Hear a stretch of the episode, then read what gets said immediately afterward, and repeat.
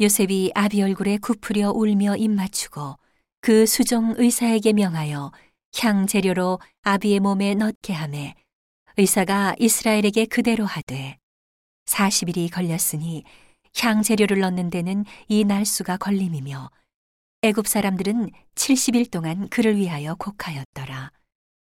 곡하는 기한이 지남에 요셉이 바로의 궁에 말하여 가로되 내가 너희에게 은혜를 입었으면 청컨대 바로의 귀에 고하기를 우리 아버지가 나로 맹세하게 하여 이르되 내가 죽거든 가나안 땅에 내가 파서둔 묘실에 나를 장사하라 하였나니 나로 올라가서 아버지를 장사하게 하소서.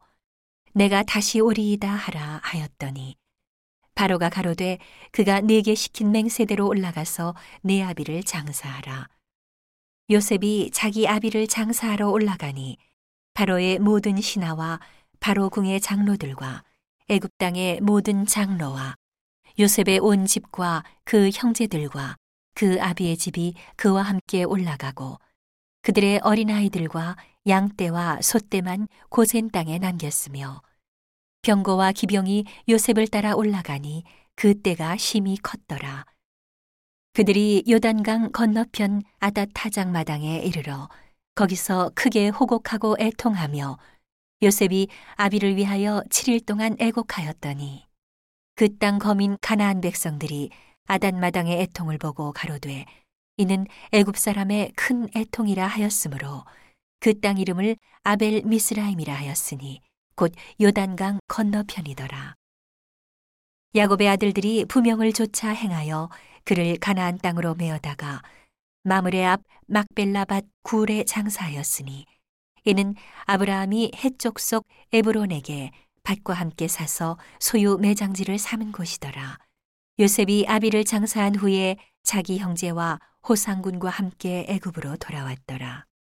요셉의 형제들이 그 아비가 죽었음을 보고 말하되 요셉이 혹시 우리를 미워하여 우리가 그에게 행한 모든 악을 다 갚지나 아니할까 하고 요셉에게 말을 전하여 가로되 당신의 아버지가 돌아가시기 전에 명하여 이르시기를 너희는 이같이 요셉에게 이르라.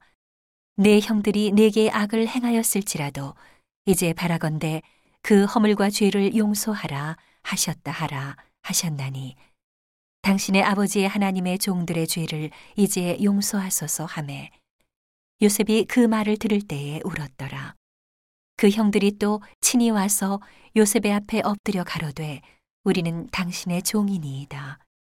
요셉이 그들에게 이르되 두려워 마소서 내가 하나님을 대신하리이까 당신들은 나를 해하려 하였으나 하나님은 그것을 선으로 바꾸사 오늘과 같이 만민의 생명을 구원하게 하시려 하셨나니 당신들은 두려워 마소서 내가 당신들과 당신들의 자녀를 기르리이다 하고 그들을 간곡한 말로 위로하였더라.